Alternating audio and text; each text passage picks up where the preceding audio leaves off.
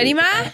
I'm ready, Aaron. Let's go to Let's go to New York City. New York City. The um the time taking place in the movie is 1954.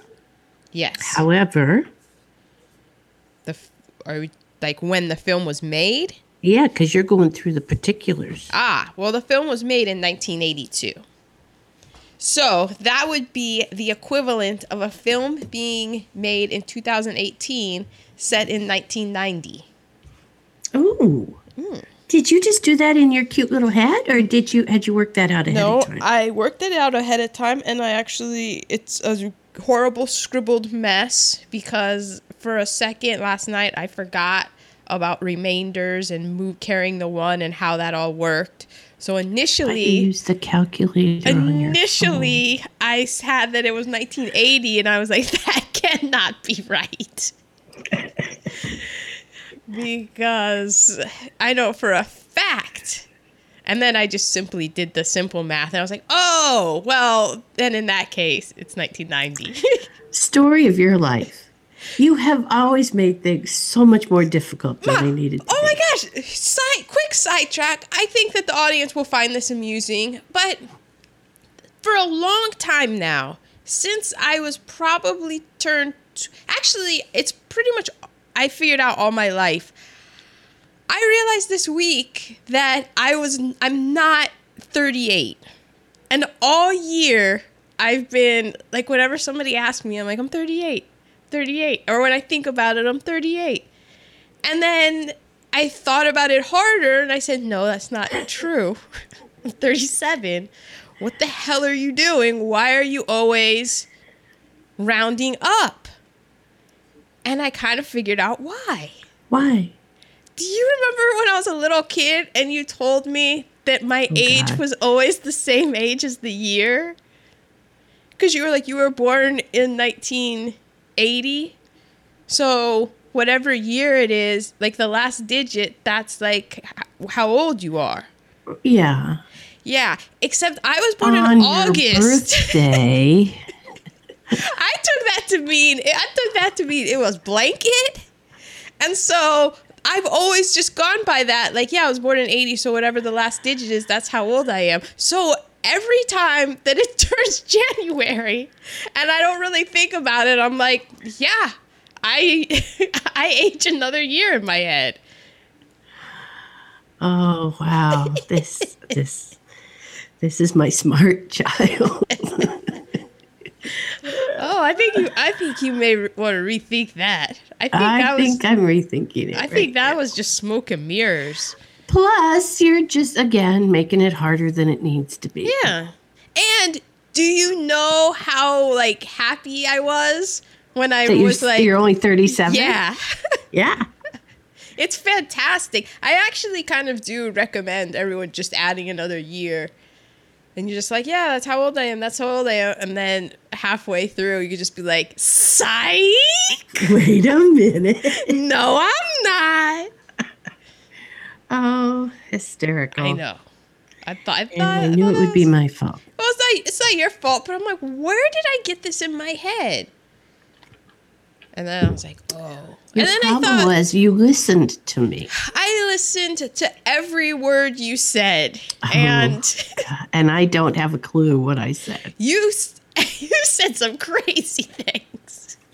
I did, and you did remember them all. I did. I, I hung on every word. Oh, Just I'm a little so sponge. Wow. So much wasted knowledge in your brain. I know so much about like I Love Lucy Yeah. and uh, Important thing. yeah, I know I know a lot about like the royal family, which has come in handy just here and there lately. And we were like, "How do you know that?" I'd say, "Hey, I I knew the crown. Like the crown to me is just supplemental knowledge. like I fact check the crown just from memory. And in my family, I am the least um, addicted to royal trivia. I mean, I am the least of the addicts of of royalness. And I'm the least of you. Yeah. So that just shows. I mean, I was inundated. And it's it's very odd because I don't like. It's not something that I would. I'd be like, oh yeah, mom was into that. Like the Allman Brothers. I'm like, yeah, my mom was into that. But like royalty, you're just you're just not you just don't strike me as a royal person. But Yeah. Little do people know. Yeah, well, that just shows what you know. Royalty. We were royalty in Germany until, you know, somebody ran off with the footman. So, Mary and Dow. This has nothing to do with the movie we're doing this week. Well, a little bit because hold on, ma, sit down and let me tie this all together. Okay, I'm having a seat. we just talked about a whole bunch of years. And the name of this film is My Favorite Year. Boom! Ouch. That girl, that's what she can do. I may That's not know how old I am. There you go. You give me enough time. It stars Peter O'Toole. Peter Lawrence of Arabia O'Toole. Uh, only this is a much older Peter O'Toole. The desert really impacted the wrinkles on his face. Well, there's more on that I have later. Okay, and and go ahead with with your your your spiel. Ah, the particulars. So it was directed by Richard Benjamin. This was his first feature film after directing television, and he's also an actor. Um, Married other- to Paula Prentiss, also an actress. Mhm. He's in Ray Donovan. I don't watch Ray Donovan, so I don't know. Who is he in Ray Donovan? I don't know. I just saw that. Oh, in acting, he's Ray Donovan. So this was his first film. He also did The Money Pit, My Stepmother's an Alien, and Mermaids. Um, the story is by Dennis Palumbo. Is written by Norman Steinberg and Dennis Palumbo. It was also executive produced by Mel Brooks. S- starring, as we stated, the Peter O'Toole, who was also in Lawrence of Arabia, Becket, How to Steal a Million, Jessica Harper, who was in Pennies from Heaven, Minority Report, and a ton of television. Mark Linn-Baker, who, as soon as I saw him? I said, that's, and then I don't remember the name because nobody remembers his character's name, but everybody remembers that he was in Perfect Strangers with Balki Bartokomous. He was, and I went. I saw him and went. Aaron's gonna know the name of that sitcom. I was like, that's Perfect to look it up. Strangers. Nope. So he played Larry Appleton in Perfect Strangers. He's also, oh, Perfect Strangers ran from 1986 to 1993. Oh, ah, Well, that was a long I run. know. It had eight seasons. Lots of physical comedy. It was funny. Yeah, it was just your classic fish out of water tale. Yep. Um, and so he's been, and he's been in tons and tons of stuff. Yes. Um, Joseph Bologna, he was also in The Woman in Red, and uh, Lainie Kazan, she played Benji's mom. And when you see her, you know her. She's been in so many things. She was the mom in and um, my big fat Greek wedding. Yeah, she was in Beaches. Um, she was nominated for a Golden Globe for this. And there's this guy, his name was Bill Macy, and I'm like, is that William H. like William H. Macy or something? But I guess this is the guy that made William H. Macy have to go by William H. Macy. Oh, because there's. Oh, I wondered if it was Dad. Because his no. name's Bill Macy. He played Sid, but get this, his real name is Wolf Martain Garber. Why would you change your name to Bill Macy? Your name is Wolf? Wolf Martain? I would be like Wolf. It might have been Martin and I might have like written it wrong. But even if it's Wolf Martain, because Wolf is very German, and and this was right after. Well, not no. and this was 1982? but when he was a young actor, it would have been right after the war. Yeah, I suppose. He was in. He was in Maude. He was Maude's husband. Oh. Okay. Moving on. I just don't remember what Maude was. I know it's a television show. Beatrice Arthur before Oh. before Golden Girls. I always think, uh, you know what? When I get Maude and that that show with Vicki Lawrence confused, Oh, where she was the old lady. Yeah. Yeah, Mama's family. yeah. I get Maude and Mama's Family confused. Yeah, Yeah, they were both pretty loud. Mm-hmm. Um. So yeah, there are the particulars. So we're in New York City, 1954, and the, and it starts with a voiceover. Mm-hmm. And it the voiceover is I called him narrator for a long time because I didn't know the dude's name, It's but it was Benji. yeah, Benji. And it was at 30 Rockefeller Center because they were right they were writing a comedy sketch show called Comedy Comedy Cavalcade.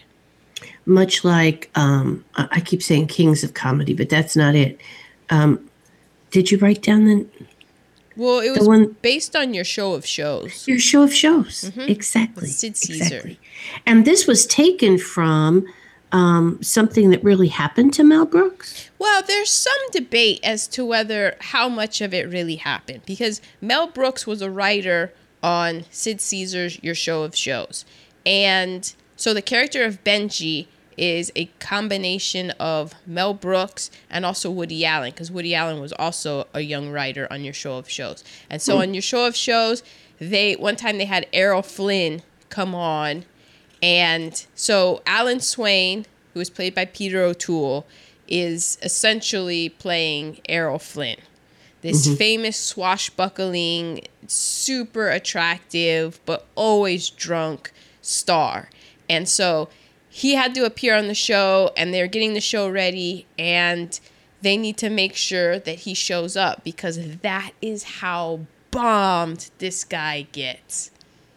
I mean, and this was it was like when when great actors had to go and do TV because there there were no movie roles for them anymore. So they're getting bombed because the best of their life is over. Yeah. And also though, it's it's worth checking out. There was a really good episode of You Must Remember This about Errol Flynn. He died when he was 50, but this man lived such a life and he was such a booze hound. He was drunk all the time. He was always sleeping with somebody. Apparently, it didn't matter what gender they were. That's that, that was my understanding. He, was just he was fluid before fluid was fluid. Yeah, and he was he has a crazy story. He was born in Tasmania. He was a reporter during the Spanish Civil War. He then he became the swashbuckler and always drunk, just crazy. This I, where's the Errol Flynn? Oh yeah, and he might have been a Nazi spy. What? Yeah. So where is the Errol Flynn biopic? Yeah. I was gonna I thought you were gonna say of today, and I was gonna say, can you say Johnny Depp? Well, Yeah, but Johnny Depp is maybe, but see, back in back in Errol Flynn's day, the studio protected him. So Yes, all yes. of these things that are kind of coming out, it wasn't like TMZ saw him and, you know, every stupid thing that that came out of this guy's mouth or all of his escapades and who knows all of the things that Errol Flynn got into. Yeah. Who possibly? Yeah. Because it Yeah. all just got covered up and swept under the rug. Kanye could use some of that right now. He, oh, he would love it if people weren't reporting every single thought that dropped out of his mind. Out of his mindless mind. Oy Okay. vey. So there's a voiceover, and it is Nat King Cole singing during the credits. Oh. hmm So that that voice, smooth as Hendrick's gin. Or velvet. So they're in. There are writers in the writers' room, and they're showing clips from Swan's movies, and Swan is missing. And like Aaron said, they are going to have to assign someone to make sure that he gets in from the airport because he's coming in from Hollywood, that he stays sober enough to come to the show, do a rehearsal, do the show, and, and leave. Yes. So you, our first time to see Swan is um, he's in bed with a young woman, and it pulls out. You see, it's a pull-out couch bed, and he there's a much younger woman. Then we go back to the men in the writers' room, and there's one writer who doesn't speak. He only speaks to the female writer, the Tina Fey in the room, and um, she speaks for him. Mhm, He whispers the lines to her. So that's a that's a gag that goes on. Evidently, I'll just cut in here and say that that was based on Neil Simon, who I think he also was on your show of shows. Your show of shows is a fantastic show. And when you see all the people who are writers on it, it's pretty crazy because of all the talent that it spawned. But so Neil Simon, he would often whisper lines to people be, to um because they he couldn't cut through the uh, all of the noise of the other writers, you know, tossing out their lines. So he would just whisper them to other people, probably Cool. other people who are louder. And this this reminded me of the Dick Van Dyke show because in the Dick Van Dyke show, he and Marie and uh, Morey were writers for a comedy show, well, that's but everybody funny everybody hated the star, because and everybody hates the star here too. Well, your show of shows, the Dick Van Dyke show, was based off of your show of shows as well. See? I believe Carl Reiner also was worked on your show of shows. Yeah, yeah, I'm sure he did. Okay, so um, then the narrator talks about going. He they send Benji to costumes because he has to pick up uh, a costume, and there is a girl in there named Ka- was it Casey Casey. who who he has asked out before. She's not impressed, and he keeps trying to ask her out. it's really kind of uh cringeworthy now watching it because Yeah. it's they well, leave her everything alone. was so sexist. oh, but there's some great sexist jokes in here, even though it's totally sexist and cringeworthy. There, there, there's one that I'll get to later that did make me LOL.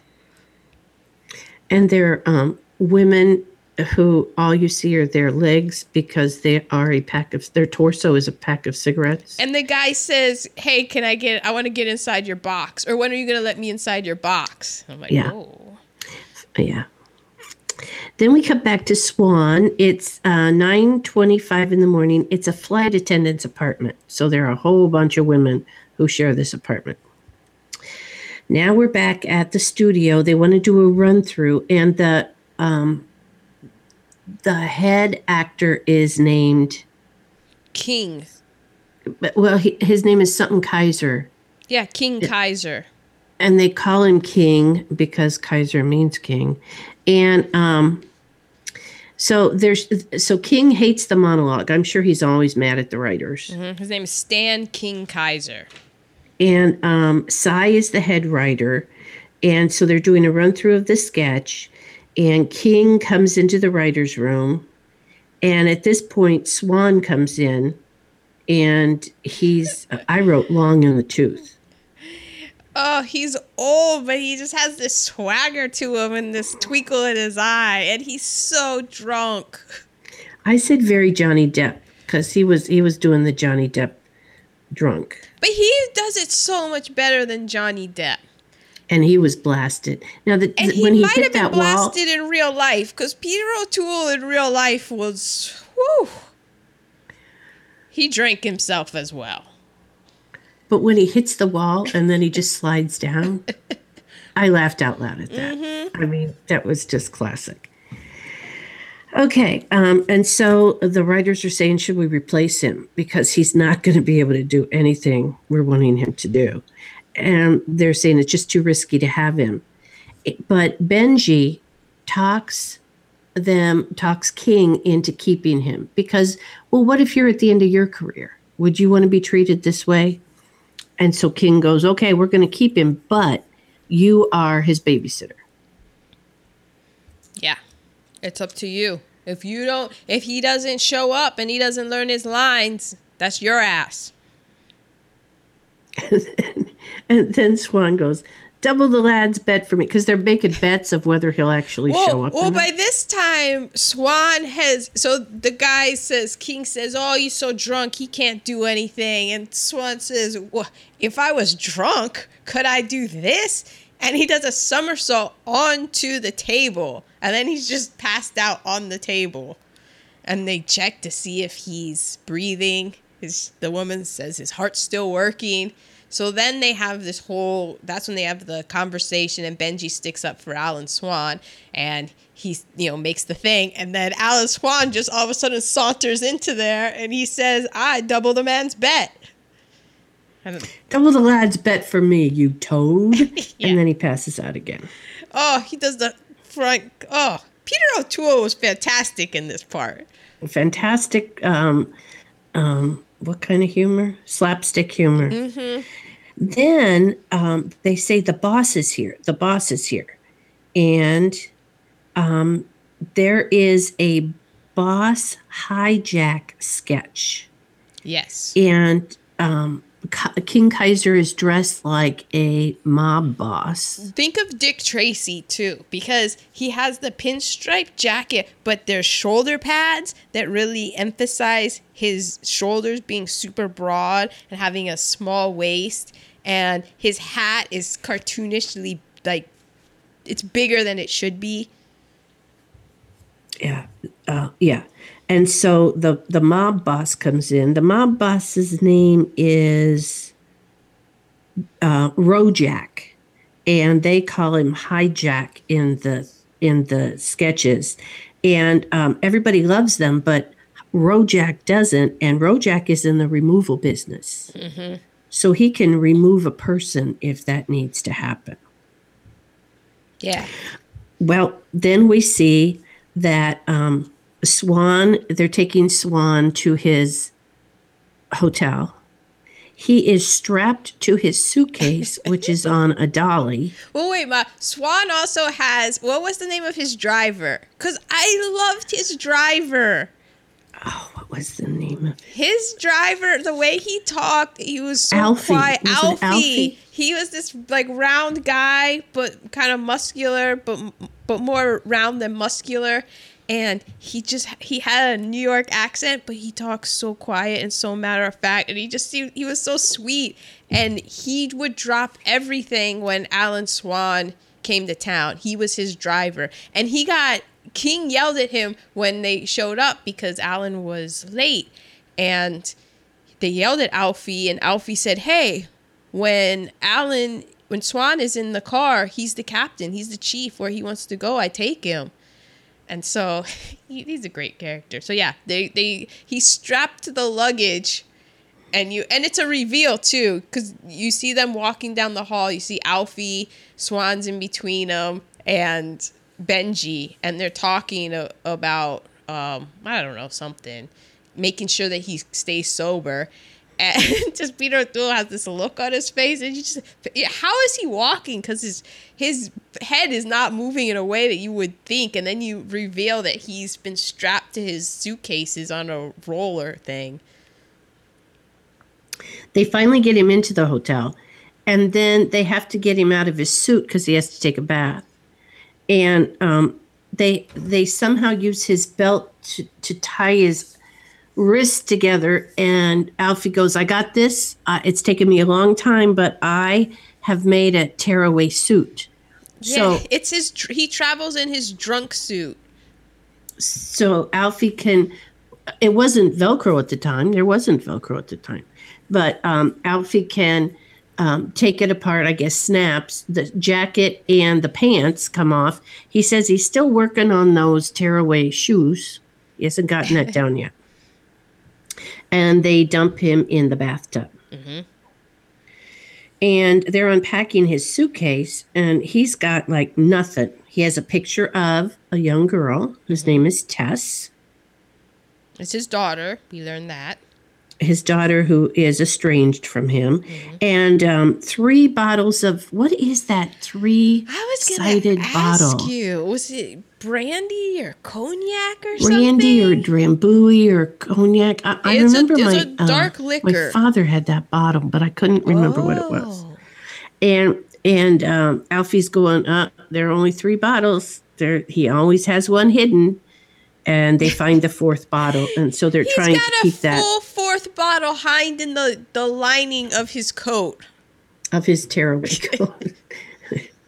Okay, and Aaron, I didn't write down a lot of the particulars, so you're going to have to um, interject whenever you want to. Okay.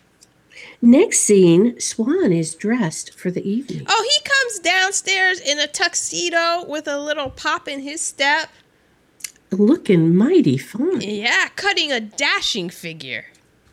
And he is excited to be taking Benji um, to dinner at the Stork Club. Yeah, my boy. Because see, Benji finds out that Alan or that Swan, Alan Swan, was listening, heard the the impassioned speech that he gave to King Kaiser. Benji says, "I thought that you were passed out," and with a twinkle in his eye, he has a funny quip about it that I don't really remember, but it was something to the effect of, "There's being passed out." And there's being passed out Yes. and he was only the first passed out. Wink. So wink. he says, and, and he also knows that Benji wrote the swashbuckling sketch because Benji is starstruck. He has been in love with Alan Swan movies since the beginning of time. he knows all of them. He knows the lines. At which point, Alan says, Dying is easy, comedy is hard. Yeah, it was some some ac- he attributed to some actor that came before him. it's That's actually um, in a Shakespearean play. yeah, and you know what? It's true. It is true. And to do it well is even harder. So they get to the Stork Club and fans just swarm him. Everybody wants an autograph. You know, um, the fans don't think that he's a, he's a dried up old actor because he's not dried up. He's not dried Um, up. And they don't have TMZ. So all they hear is just his dashing escapades with uh, whoever the studio has said that he's dating. Evidently, the last time he was at the Stork Club, things didn't work out too well. But they let him back in, and there is a dame at one of the tables. Oh, woman catches his eye. She's young and she's gorgeous. And the the waiter says, "What can I get you?" And he says, Her. "That beaut, that gorgeous creature." And um, and that's when the waiter says, yeah, "I think that's how it started last time." Yeah, uh, we've done this before. And he says, and Swan says to Benji, um, uh, uh, "Oh, so somebody comes over."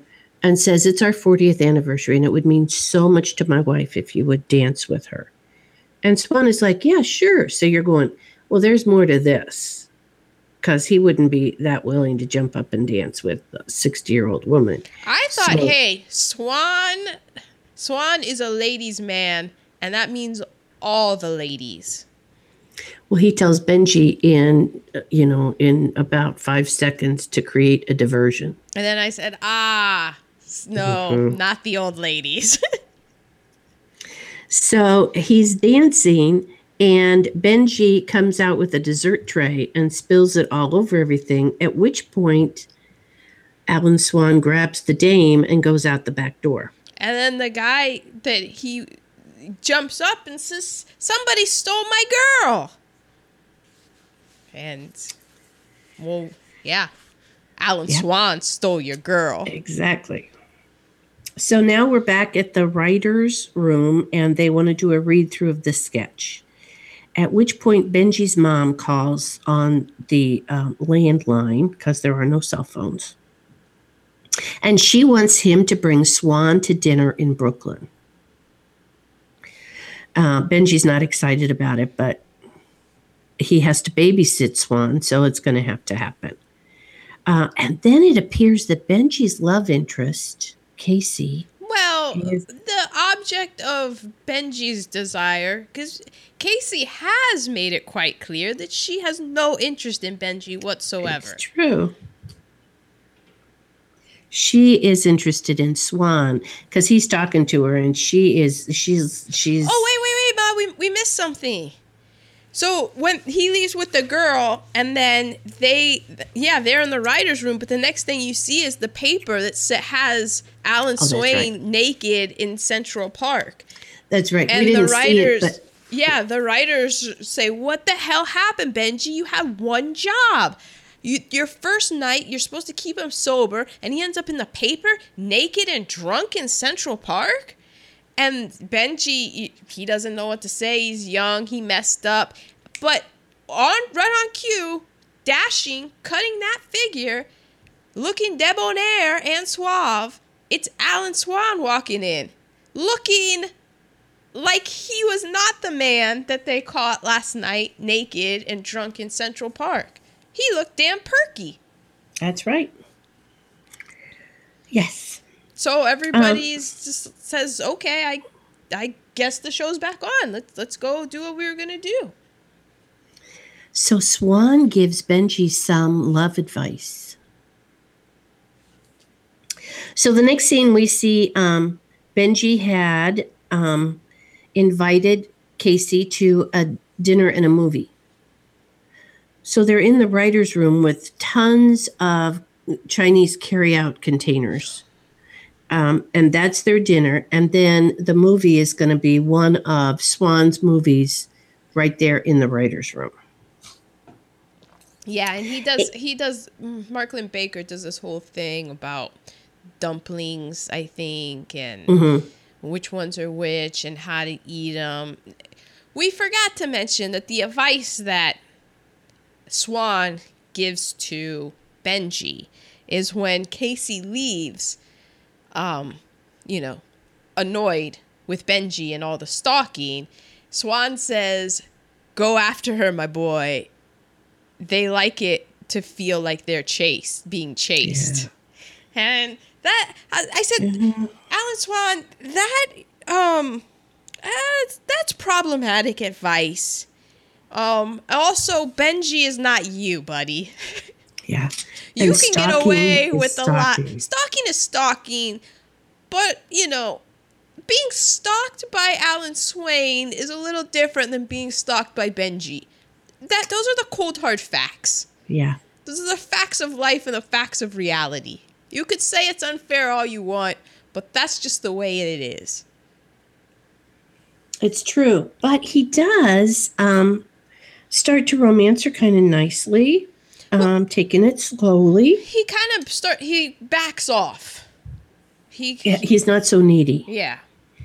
Uh, he he's trying to teach her how to tell a joke, which doesn't she doesn't do a good job. But they end up laughing together. They start watching the swashbuckling know? movie. That was really awkward when he teaches her how to tell a joke because she says she works in the in a with all these comedy writers and she's not funny. And he says I'll teach you how to tell a joke. So he says the joke and she gets up and she all fumbles it and stuff which was amusing. But then she like really mm, she really messes it the joke up and benji just shuts down and then she gets all weird and then they sit so then they go into the movie being very weird.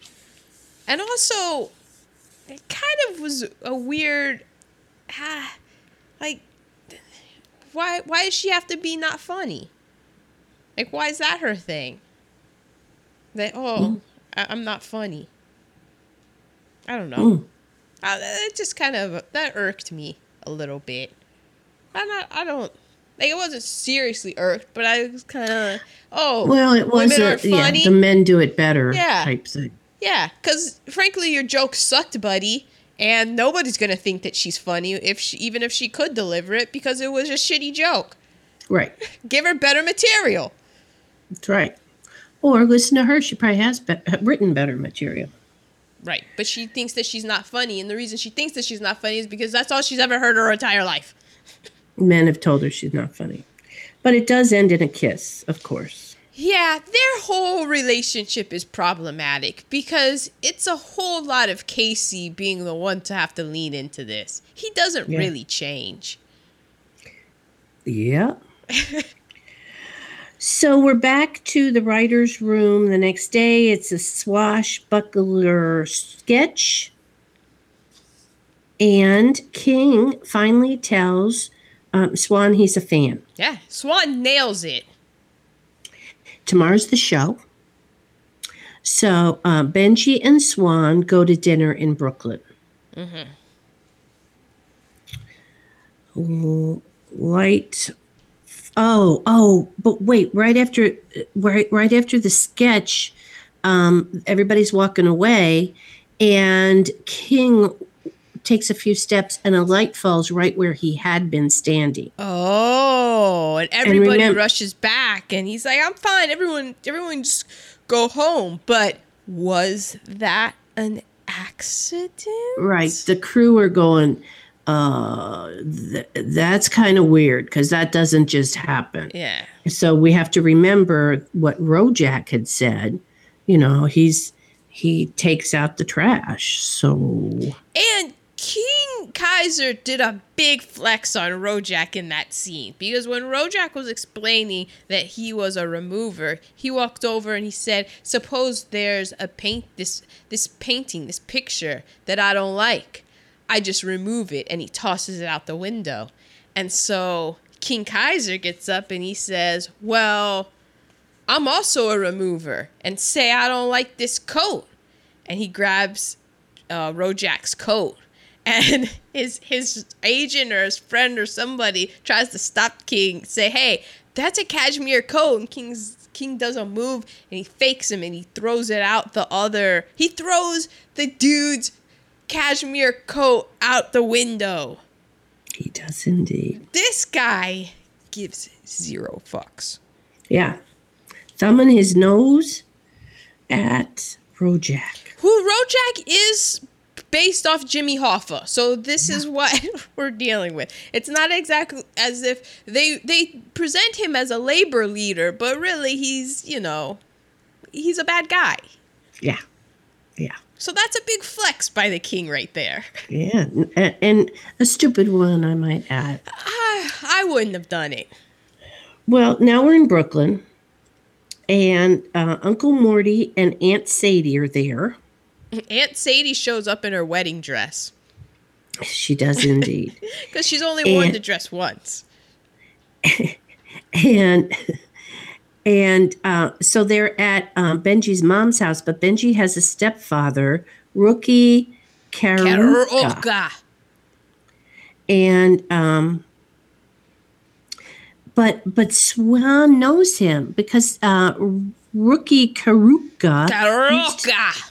Karuka used to be a fighter. He was a bantamweight Filipino fighter. Yeah. And Benji's surprised. I mean, Swan's like a fan of his. So Benji's mother comes out. Oh my God. She is so overdressed. Oh, just Black lace dress with every jewel she owns and, and probably has borrowed. and her boobolas are just jutting She's- out. She's a large breasted woman. Um, so Uncle Morty starts asking about this old paternity problem that had been in the press. They're sitting at the dinner table going, "No, come on, no." Uh, and but but Swan is fine with it, you know. Yeah, that- but you can't believe everything you read in the papers. Blah blah blah. Yeah, Swan gives this nice little speech about how when you're in the public eye, people you're a target and people will come after you and they will say things and try to get money from you and such. And you know, he says that stinks. But on the other hand, being the p- person in the position that he is in, he gets away with a lot of other stuff. Exactly. So Swan says, eh, so you know, it's a push. So Benji's mom says that what what he really what Swan really needs is a home and a family and children. You don't know what I need. But he has a daughter who he's who he's estranged from. And he really cares about her because it's one of the things that he puts in his suitcase besides all of his alcohol. Time out. He has a daughter though. Oh, he has many daughters, but uh, I, I, I, he was married several times, and I think this one came from a marriage union instead of just, you know. Yeah, this is the daughter that he claims. This guy right. has all all sorts of children. Yeah. So Swan does talk about his daughter Tess, and then it's time to leave. Um, in the car, Swan asks for his medication um, bottle from Alfie, and and Benji's going, no, no, no, no, no. You know, we got to keep you sober. We got to keep you. Um, you, you know, tomorrow's the show, and um, I guess Swan said, well, you can watch or you can join in. yeah. Um, I've been doing this a long time. I don't know who you think you are to tell me that I can't have my medicine right now. But this is what's gonna happen. And what where you wanna be, buddy? Where you wanna be? So Swan tells Alfie to take them to 1030 Park Avenue, which is Casey's family's house. Oh. Apartment on Park Avenue. This is such a horrible I this poor poor woman. Ah. This guy that she doesn't really like and, and is now going to show up with this extremely drunk over the hill film star. Oy vey. So they get up to the roof. They they aren't invited to this, and it's a soiree. They aren't invited to it. So uh, Swan goes, "Don't worry about it we're going to get to the roof, and from the roof, we're going to get lower ourselves down to the terrace of the party. Yeah, he's hey, you don't repel. Hey, bro, you don't repel. so of course, they get up to the roof, and and the door closes, and they're locked on the roof. And um, Swan isn't worried about it anyway because he's going to rappel down to the terrace and he finds a fire hose. Well, he, yeah, he's looking, he's looking around for a rope. Can't find one. And by this time, he's drunk. Like he's he can barely walk. He's so drunk. He finds the fire hose. We all know what's gonna happen. He proceeds to tie. He he does a pretty legitimate job of tying himself to the fire hose and he walks over to the edge. Meanwhile, Benji is banging on the doors, trying to to get out because they're locked. And he looks back, and Swan has, you know, his heels. He's leaning over the edge, and he says to Benji, "I'm gonna rappel down. When I get down, I'm gonna hold the rope taut, and you just shimmy down." And Benji is freaking out. I'm not. Are you kidding me? No, I'm not gonna do that. Benji's a little Jewish boy from Brooklyn. He's never had to do anything like this before. Well, Benji it finally is able to open a different door and he looks around to tell Swan, I got it open just when he sees Swan disappearing over the edge of the building. Yep. Well, Swan is pretty much dangling there. Well, he thinks he's killed Swan. He just freaks out. He says, Oh my God, I had one job and now he's dead. I've killed Alan Swan. Alan Swan is a dead man. Uh, oh no. Oh my god. This is horrible. So so the terrace that that he gets to isn't even the terrace of the He doesn't get to the terrace. He he bypasses the terrace and the people who are on the terrace look down and they see he's just he's like barely awake, pat, almost passed out, just dangling, and he has no idea where he is. And they pull him up to the terrace, and he's and he just dusts himself off, and is like, "Oh, right, right. Uh, is this the whatever Downings? Downings, you know, residence? Here we are." And they say, "No, it's downstairs," and he's like, "Oh, missed it by one floor." so, um uh, Benji comes running in, and, and, and Benji is so relieved that he did not kill Swan, but um, he's about to throw up. And, and they're going, "Don't throw up in my apartment." So um, Swan goes, "Well, I, I guess we're going to." Oh, no, He says, what does he say? Benji doesn't. Yeah, what does Benji say? Benji says something.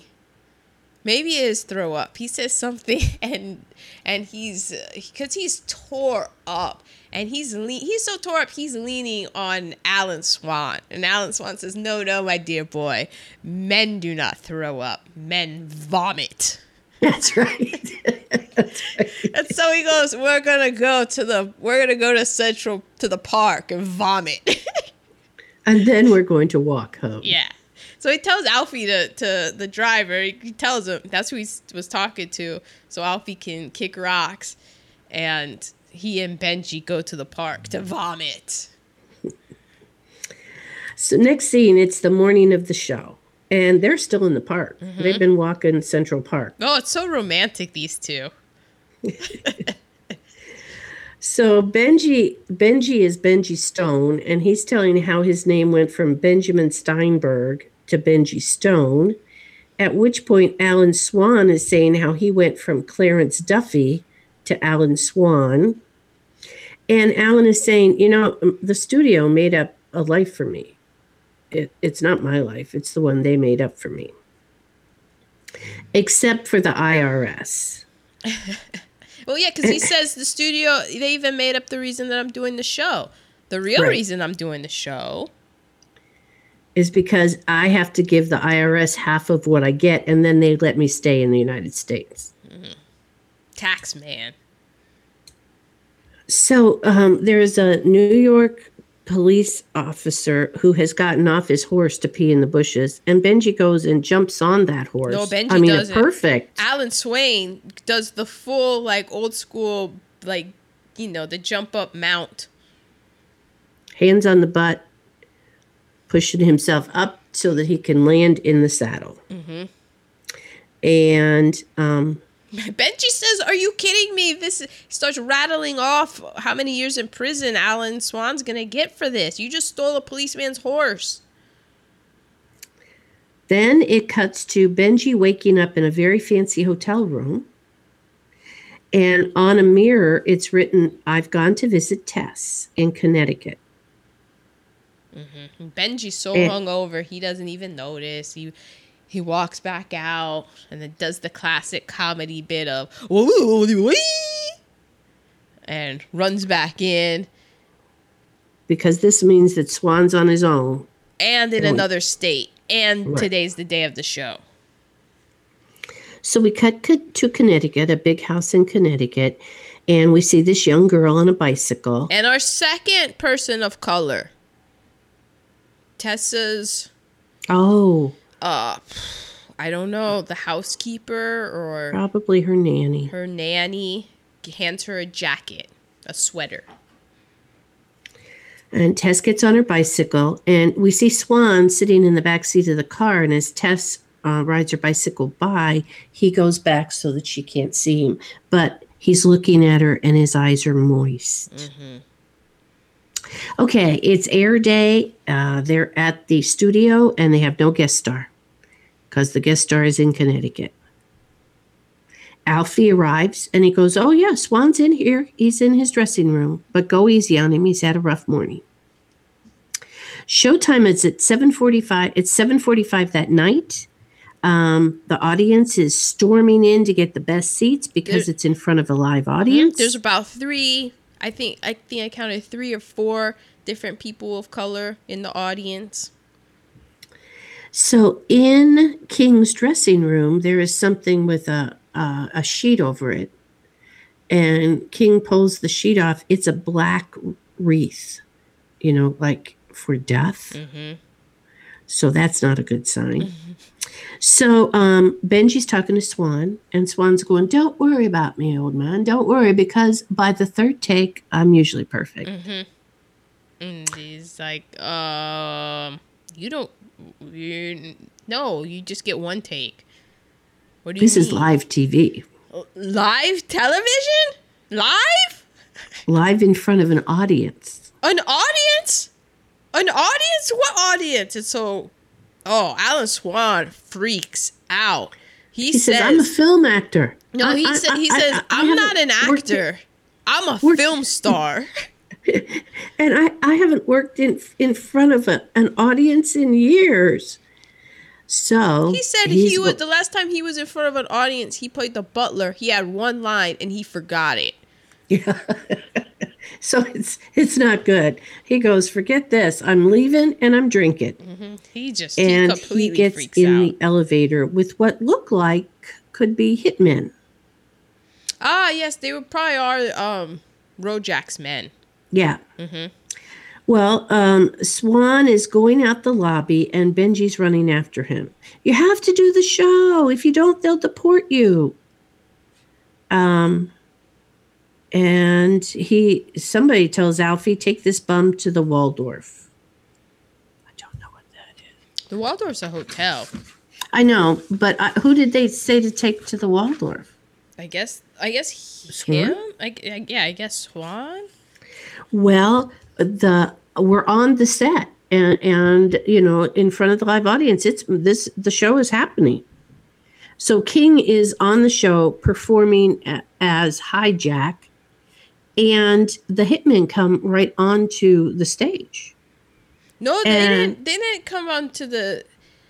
He was about to go on, and the, they they get him because before in the in the fifties at that time they would do the commercials in the beginning, so to show who it was brought to them by. So they had the girls Right. that were out, and they were and they had it was that. a Speedy Alka Seltzer guy. I mm-hmm. remember the Speedy Alka Seltzer guy. And so in the backstage, that's when the goons start roughing up um what's his face? King. And King is King has unraveled at this point because he freaks out when he saw Swan in his musketeer outfit cuz he was in his hijack costume.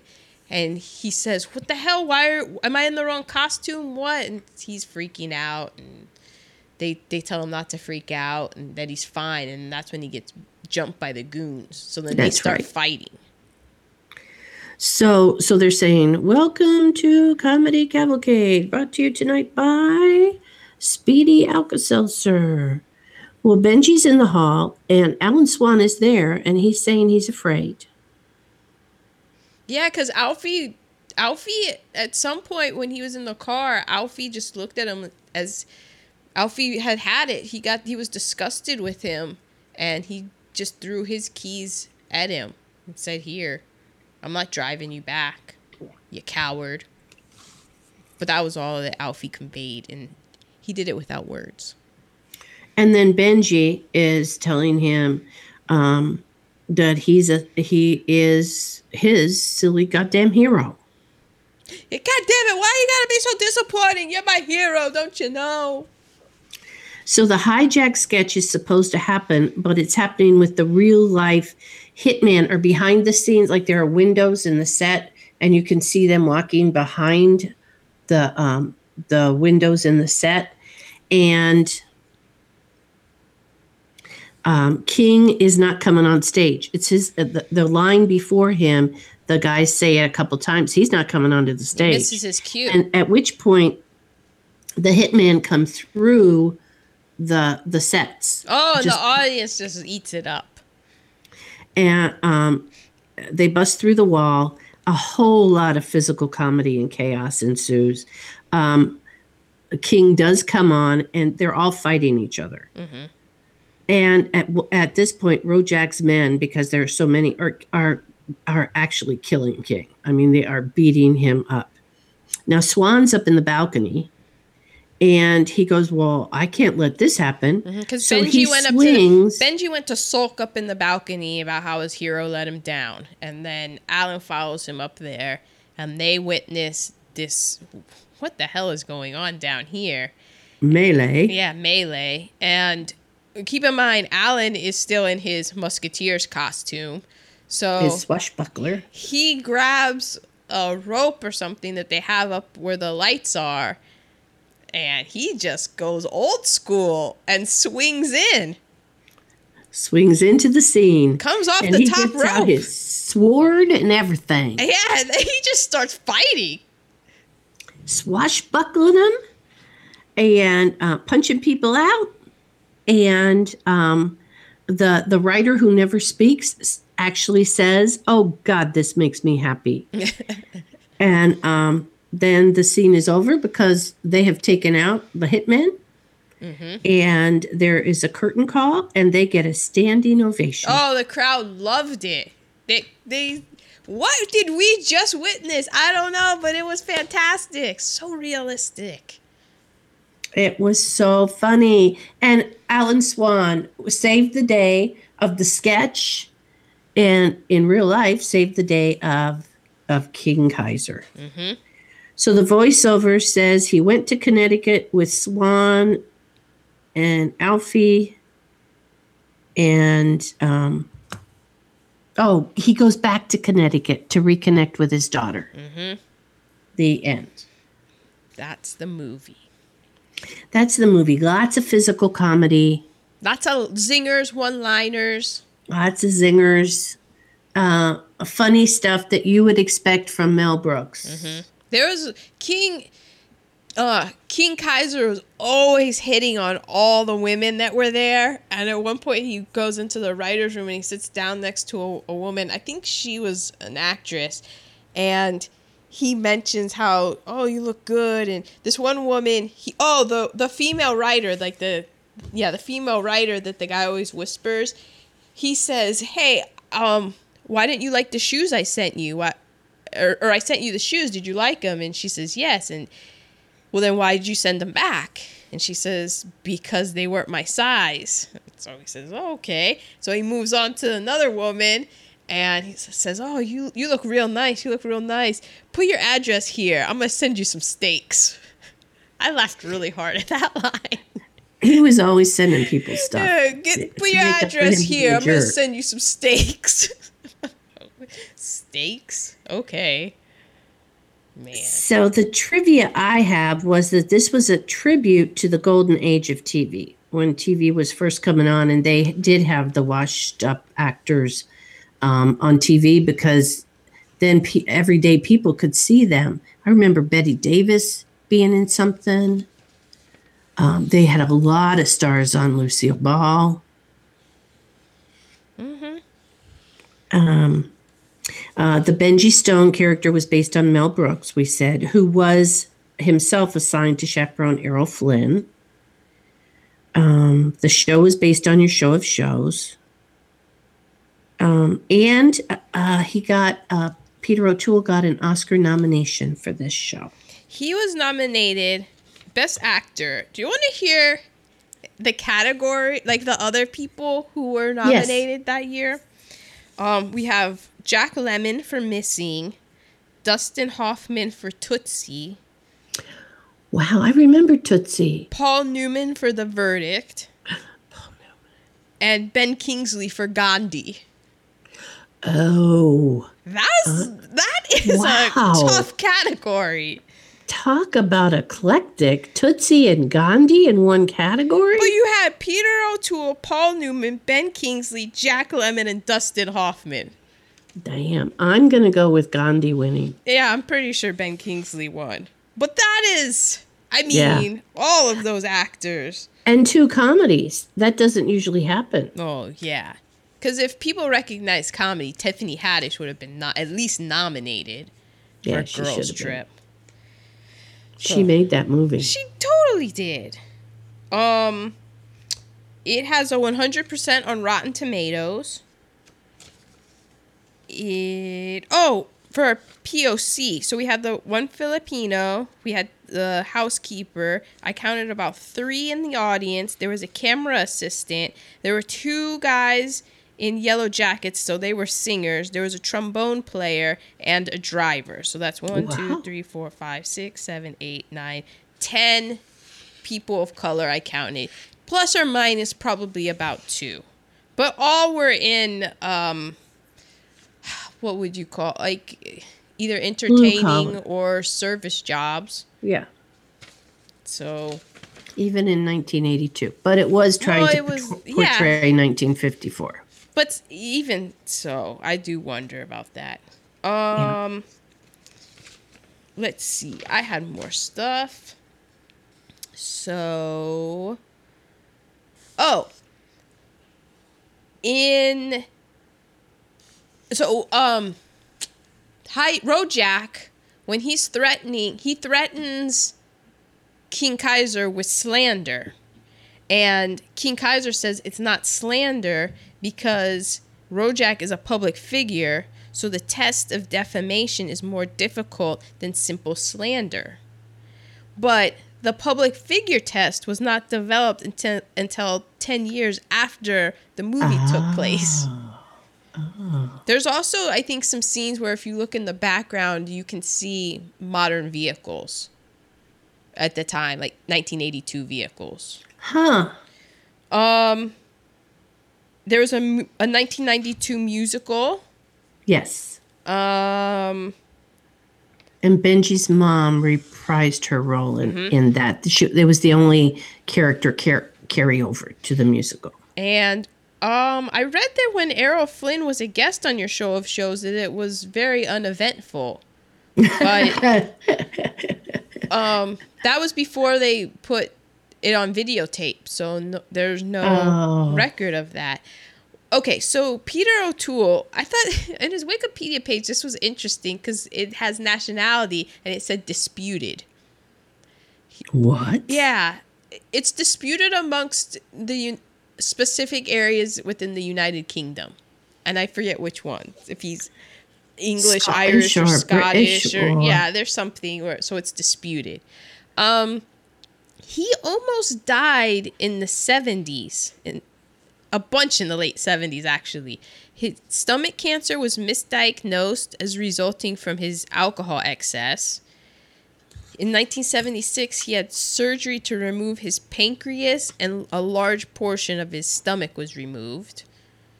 And keep in mind, they, the movie was made in 1982, so this was 1976. And then in 1978, he nearly died from a blood disorder. And he was a well known, uh, he liked to drink.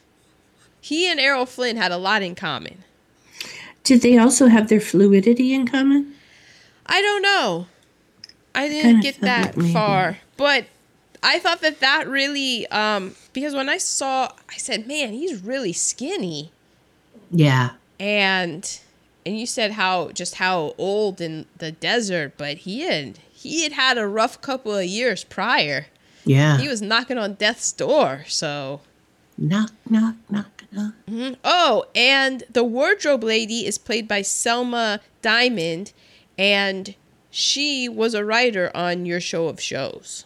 And you would know her voice because you've heard her and stuff. And she was the basis of whatever that character was that was on um, the Dick Van Dyke show. Marie? Yeah, I'm pretty sure. I don't know. Oh, that voice. Oh. You could not replicate that voice. yeah, with the cigarette in her mouth and all the ash is still on it. Yep. Yeah, that made me laugh. I like this movie. I thought it was. I did too, and I knew nothing about it. Nothing. I knew Tony Kornheiser has mentioned it a few times. I think you know when Peter O'Toole died, he mentioned it, and he's it was one of his like, oh, you have to see this movie. When did he die? Peter O'Toole, I think he died in 2013. Wow, he made it a long time. Yeah, nice, nice. a long time after, like 20 years after this movie. We'll call it the. It was more than 20 years after this movie, but that's nice of you. Um, it was. We'll call it the uh, Keith Richards effect. He- Yeah, he was probably pickled. They probably didn't have to embalm him. He didn't. I mean, he didn't have a pancreas to worry about. Didn't have really a go. stomach, so It's surprising that someone who is such a strong dramatic actor could be such a good comedic actor. I don't see that. That's how good of an actor he was, because, like he said, dying is easy, comedy is hard. But but a, a lot of people who think they're serious actors are not gonna are not gonna risk looking foolish to be a good comedic actor. You know. Well, But man, he went full throttle. he did. Oh, there, Tom, his physical comedy just makes you laugh. And when he hit that wall and just slid down it, Yeah, that, that was hysterical. it was. It, yeah, it was really funny. And when he's dangling there, the look on his face when he's dangling from the fire hose is pretty funny. Also, the first thing that cracked me up was the whole bed scene when we first introduce him and how he moves the woman's he's like where am i? And he moves the woman's hair out of her face and he just kind of takes it in and then you see his hand kind of like go- disappear and then it comes back up and it's a little bottle of booze. He just starts drinking said this guy And there were stuffed animals all over the bed. yeah, it was a pull-out couch, and then also how he was passed out, and how he just came over and was like, "I'll, I'll, I'll double the gentleman's bet" or something on himself, and then he just passes out again forward. It, it's pretty good. It He's was really good at it. A good one to watch on a on a rainy day when you're feeling kind of blue because it's funny. Yeah, and it's not that long. And it makes you want to watch Perfect Strangers again. It, I liked him way better in Perfect Strangers. He he really irritated me with it. The whole subplot with Casey really Yeah. irritated me. So I was not liking was so him that much because yeah. he was really pathetic and really just wouldn't leave her alone. Um, and he had he has no lips. He has no upper lip. You know, At but all. there, there are very fine people who have no lips. Not everyone is in, endowed with your uh, Angelina Jolie's up there. How dare you? Call, these are not such a thing. These are mine. They are, and I think Angelina's are hers too. I I don't don't compare these to those. There's plenty of others that you could compare them to, but not I no get no. I don't want that comparison. Okay, uh, how about your Halle Berry lips? I haven't. I, I don't know what her lips look like off the top, but since it's attached to her face, I'll go with it. I know you will. I'm saying take it and run with it. Fine. And I'm You not being and I'm not being anti lip. I I just really noticed that wow, he has Well, no people with lip. ample lips can be an, uh, anti-lip, I'm, I'm not, but people not who don't have any lips are very envious of Aaron Bush lips. you know, it's like it is a gift and a curse. you know, because you don't Can we know leave it at that? you don't know what it's like in the summertime. You have to keep them moisturized, and then you put Vaseline on them, and then you go outside, and you're like, "Why? Who's cooking bacon?" And it's your lips that are just sizzling under your nose. You have to keep SPF 15 at least on those puppies. My lips are allergic to a lot of things, and then They then are, they and then they puff out more. they puff up more, and then they do become Angelina Jolie lips. And I'm like, damn you! Why are you? Why are you so allergic to certain? Like Ca- Carmex used to work fine, and then I used it, and all of a sudden my lips started itching, and they got all red and swollen. Then they look like Lisa Rinna lips. Yeah, then I look like a botch job. I'm like, I didn't Yeah. have anything done. My lips, my lips are.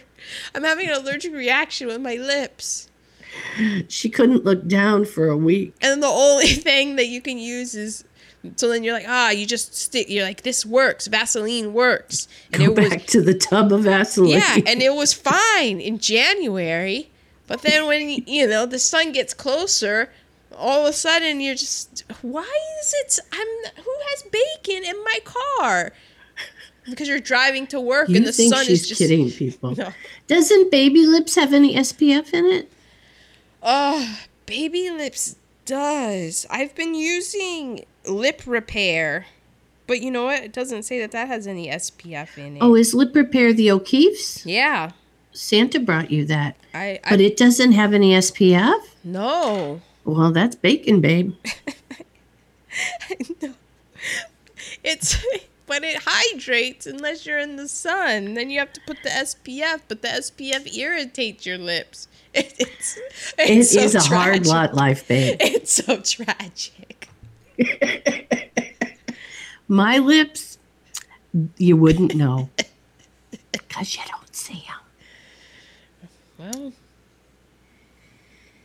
yeah, you don't have. These are problems you don't have to worry about. I, I don't. I, I, I take a tube of tooth, uh, of lipstick and I, I, I swirl it up and the lipstick goes, Where are you putting that? where do you think I'm going? you gonna write a note on the mirror? Uh, Good times. Well, dear listeners, thank you for listening to my favorite year. Yeah. Do you have anything else to add about it, I don't. I don't know why that just made me laugh. Because I'm I'm um I'm segueing into next week's movie. pick. I am always a dollar a day late and a dollar short I want you to keep going. I'm a dollar late and a day short. Because see it's a and this today is the Kentucky Derby. In honor of the Kentucky Derby, we're doing a movie about horse racing next week. Oh, interesting. Mm-hmm. Is it National Velvet? It's not National Velvet, you little smartass. I don't know any other horse racing movies. It is a 1937 black and white What? movie. they how horses did they kill making this movie? They might have killed a lot. I'm thinking they did. I'm thinking this is before PETA and before they had the no Yes, animals were harmed. This is the movie that made them have to probably Probably. because it is a comedy. Oh no. But you're going to be excited. A day, Day at, the, races. Is that the with Marx the Brothers? Marx Brothers. Oh, that, I didn't know. I didn't realize that it, this was the races they were talking about. A day at the races. Oh, that's gonna be fun. Harpo, maybe Chico. I didn't even know there was a Chico. Well, sometimes Chico's around, sometimes he's not. that's funny on many levels. We're not going there. So, dear listeners, join us next week, a day late and a dollar short for the Kentucky Derby with A, day, at, the, races. Races. Another comedy. Oh, because you just have to laugh. Keep them laughing. That's great. I always remember what one of them said, the smart one, about never wanting to be a part, a member of something that would want them as a member. I'm like, yes, yes. Was that indeed. Groucho? I think Was it was the Groucho. Was he the smart? He was the smart ass one. Yeah, he was like, I never want to be in a club that would ha- want to have me as a member of that club. And I'm like, that. I mean, really, if you think about that, you Yeah. will not join any cults. That's profound. hmm I like. I, it might be my personal motto. That and you can't give any fucks. okay, so dear listeners, see you next week. Bye bye. Bye.